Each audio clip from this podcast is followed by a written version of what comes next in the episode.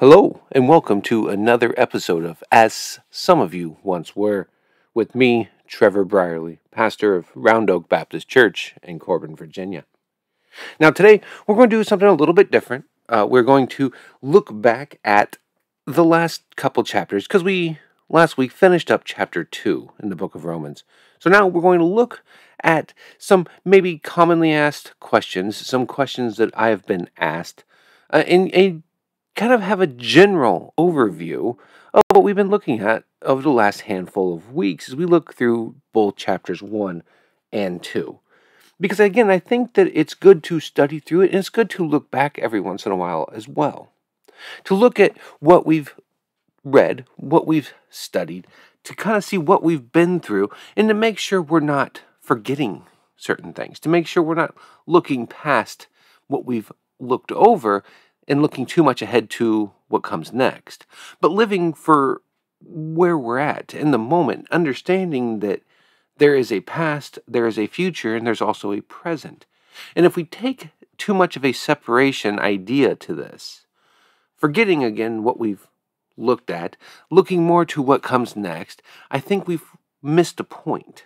I think we get to the concept of forgetting where we've been. And that can be a dangerous thing in a lot of different aspects.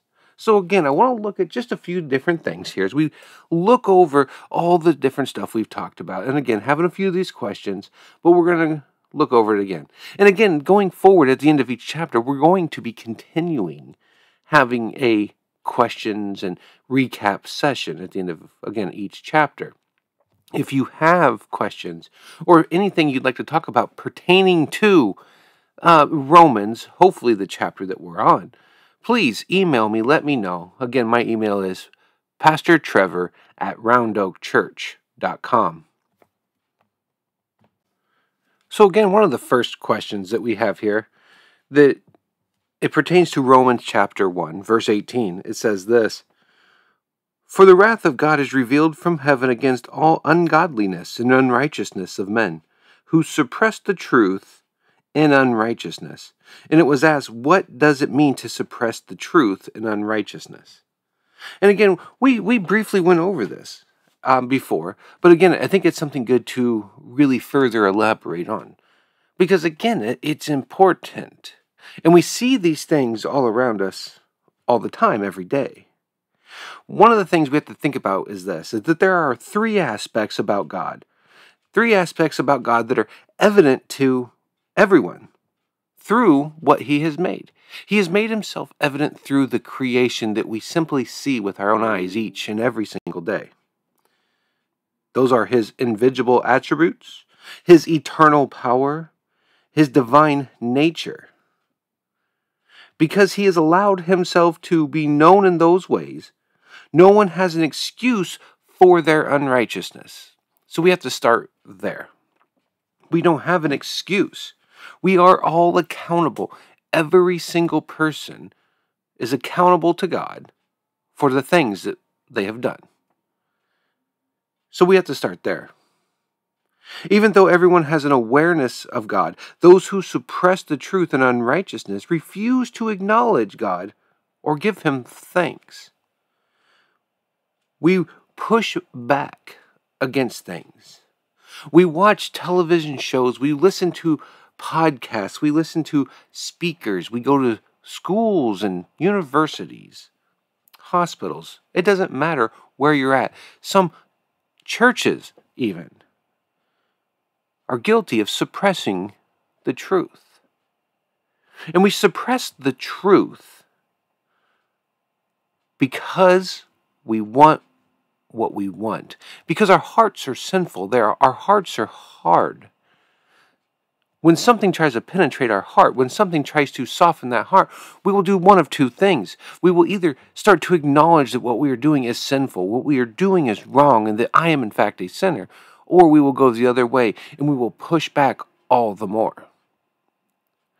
And when we start to push back, the first thing we do is justify our sins, why we think we want certain things. And then the next thing that we do is we suppress the truth by saying, no, that's not really what God said. Or there is no God, period. Then we suppress the truth by coming up with all different conjectures, saying that it is merely the physical world created itself through science or evolution or, or many other ways that we try to suppress the truth. It's a slippery slope, nonetheless, to go down because we see that God has made all these things. His fingerprints are everywhere. And to say, no, that didn't happen, not only are we suppressing the truth, but any who follow us, we are leading them astray, creating for ourselves as being a false teacher, or even some might say a false prophet. We do different things all the time simply to say we are better and we know God. So essentially, we look at it. What does it mean to suppress the truth in, in unrighteousness? Is to say that God is wrong and that I am right, regardless of the situation, regardless of the question. It is simply saying that I'm smarter and I am better than God. You should listen to me over him. And again, when you say it out loud, we hear all these different things that people like to talk to, but when we say it out loud for ourselves, we start to see how ridiculous these things sound. And that's why we don't like to say them out loud. We'll think them. That way we can, again, further justify our sin and, again, suppress the truth. And again, always remember as we look at different questions, as we think about different things, the most important thing to realize is that if we take a wrong turn, the slope is very, very slippery. Another question here we'll look at real quickly is How are God's invisible attributes clearly seen in creation? How can we see these things? And what are these, these things? And that's a good question. Because again, many people can get slipped up in this because they're thinking in, in the wrong way. But again, as we look at this, what are those invisible attributes that are so clearly seen? There are many places in Scripture we're told to look at creation to learn about God.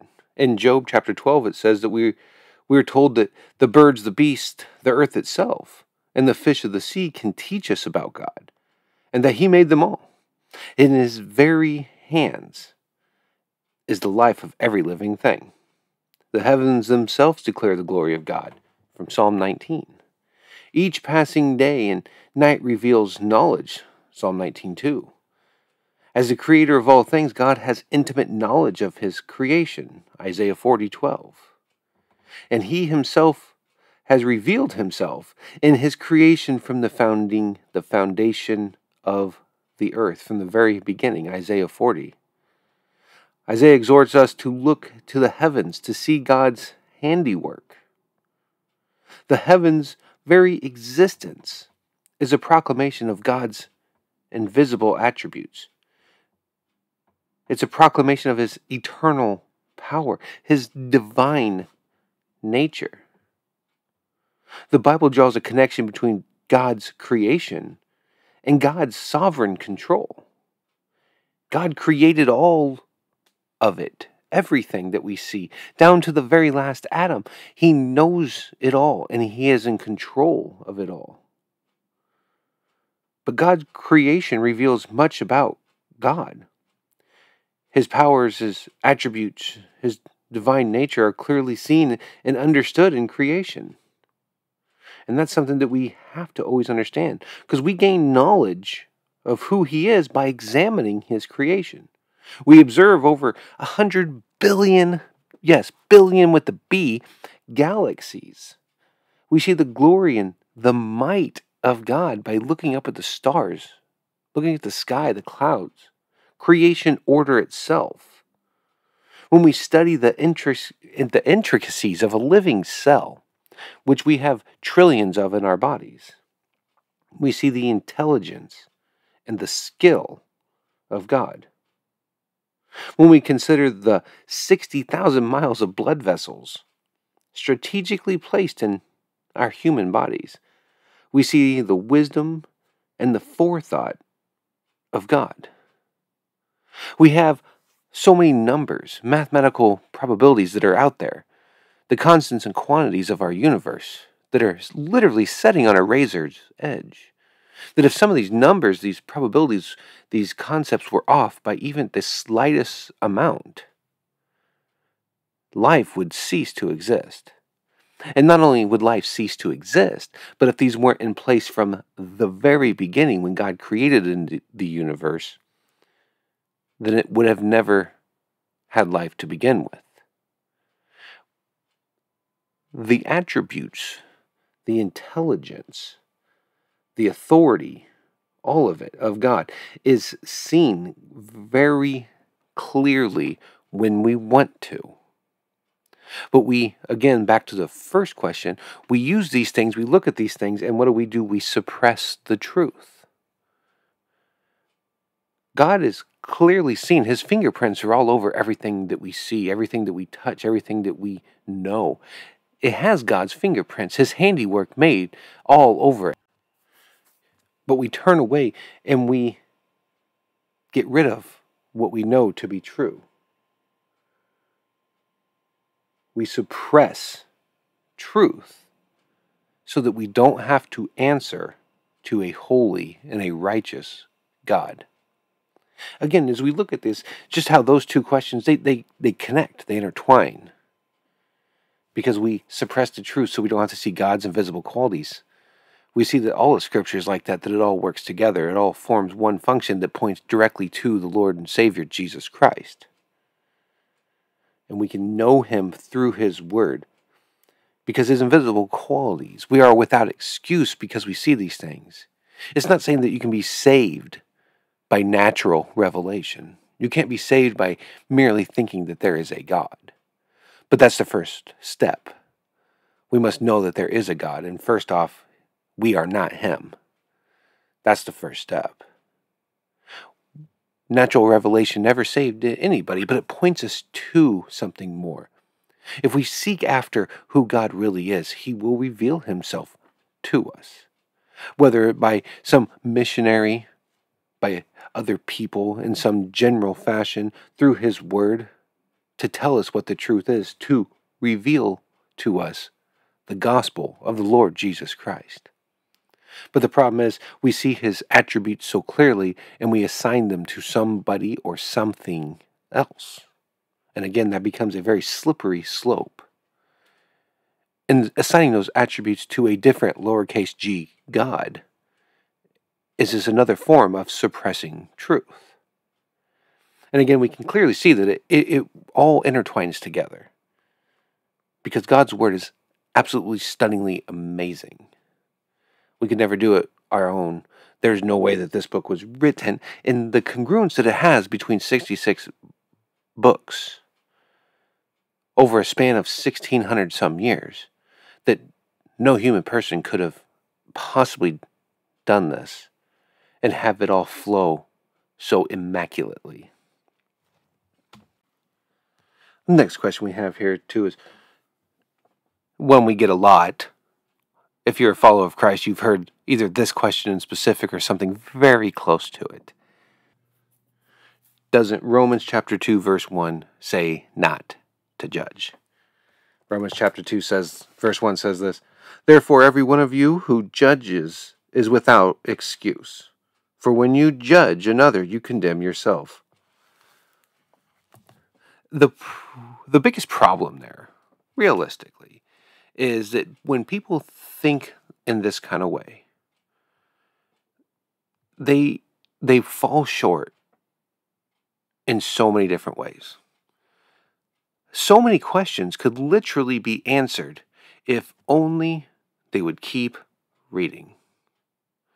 And that's a big issue, and that's something that we should always strive to do is to keep things in context. Because people like to pick and choose verses. People like to claim that, oh, this verse says this, or this verse says that. And, it, and it's easy to do because they're, they're numbered. They're chaptered and they're numbered by the verse.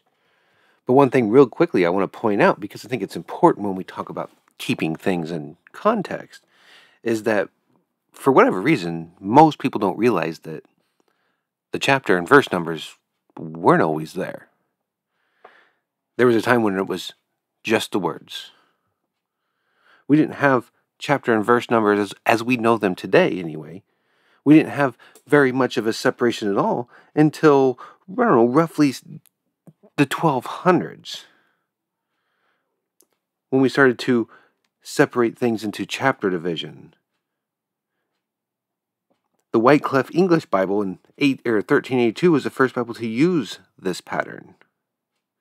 And then it didn't happen again with the, the numbered verses until 1555, when a man named Robert Estienne translated it and separated them into different verses.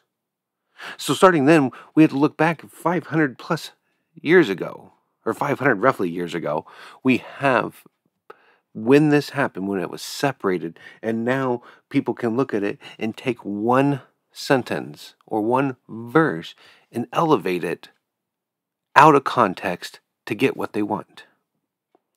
Again, that's a little bit of a backstory, real quick, because we have to. Le- we're going to keep looking at this, though, but always have to remember that because it says this again. Therefore, every one of you who judges is without excuse. Okay, got it. For when you judge one another, you condemn yourself. Okay, but the problem they stopped reading there. It wasn't even the end of the verse. It says, Since you, the judge, do the same thing.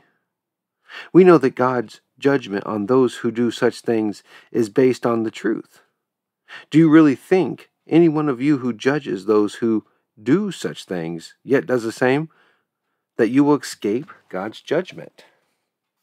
Again, that's simply answered by continuing reading. Like all so many of the other questions that you will get or that I will get, we see that if we can learn to keep things in context, it really helps. Not all the time, but most of the time, it will answer these questions. We are to judge, we are to be fruit inspectors, so to speak. To look at something and to look at our brothers and sisters in Christ and not out of hate, not out of contempt, but out of love, approach them and say, Hey, you are dealing with this sin or you are in this sin. Let me help you. Let me help you get out of it. Let me be there for you. And they should understand that we are doing that out of love. When we do that, we should be judging their actions because we should all want to be Christ like. And as we do that, we should also expect it in return. When I am out of step, I should have my brothers and sisters in Christ come up beside me and help me to get me back on the path so that we won't have to face further judgment. And again, we see all these things, and it's quite easy, it's quite easy to understand. But again, we try to justify the things that we do. And I find it more easy to appease others, to cheer them on in their sin, because then they, they like me more. We're doing nobody any favors. That's not love. That's just pushing the can down the road until they die. And that's us loving them all the way to hell, which gets nobody anywhere. It does no good for anyone, period. And again, as we work backwards, we can always kind of come back to this. That's also suppressing the truth if we're not willing to stand up and to tell the truth to those that we claim that we love, we, in all reality, can never say that we actually love or care about them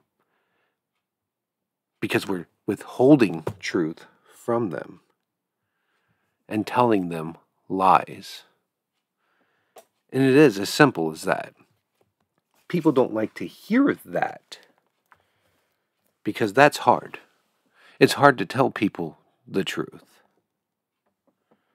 Yet that's what, as followers of Christ, we are called to do. But again, as we look at that, does that verse say that? Not even close. But again, as we look at this, as we kind of take the whole of these few chapters, it doesn't start off great. I think that's obviously by design, it's on purpose. But far too many people, we don't want to read the quote unquote negative parts. We want the happy stuff. We want the, the joyful, the fuzzy caterpillar kind of things. But that's not always the case. There will be trials. It will be hard. We are sinful people who have sinned against a holy God.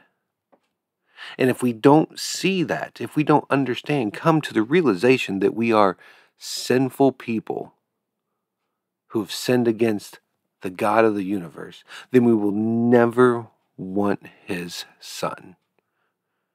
We won't understand how amazing his grace is, what he done on the cross for us, if we don't understand the depth and the grievousness of our own sin.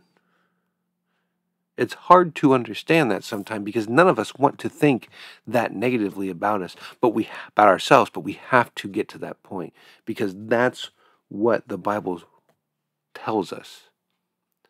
The Bible is up front. It's in your face. It tells us that we are sinners. And to disagree with that, again, is not only suppressing the truth, but telling God that He's wrong. And that's a hard thing to come to grips with for some people. And that is one of the reasons why we have so many different denominations within Christianity, is because we all want different things. We all think different things. We will interpret the Bible differently. But some of us take it so far to where we don't even agree on the main and the plain. We simply want the things that we want. And again, that is a very slippery slope.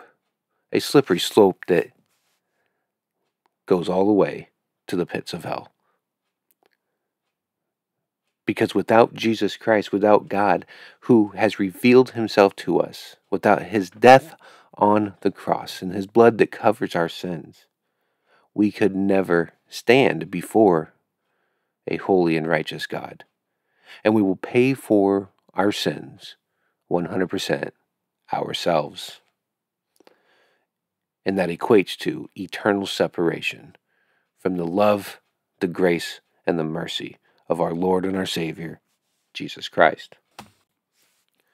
But those are the three questions that we will look at today in a not much of one, but a little bit of a quick recap, looking at the full concepts of verses or chapters one and two. If you missed any of these, please go back and read it and catch up. Next week we will start on chapter three.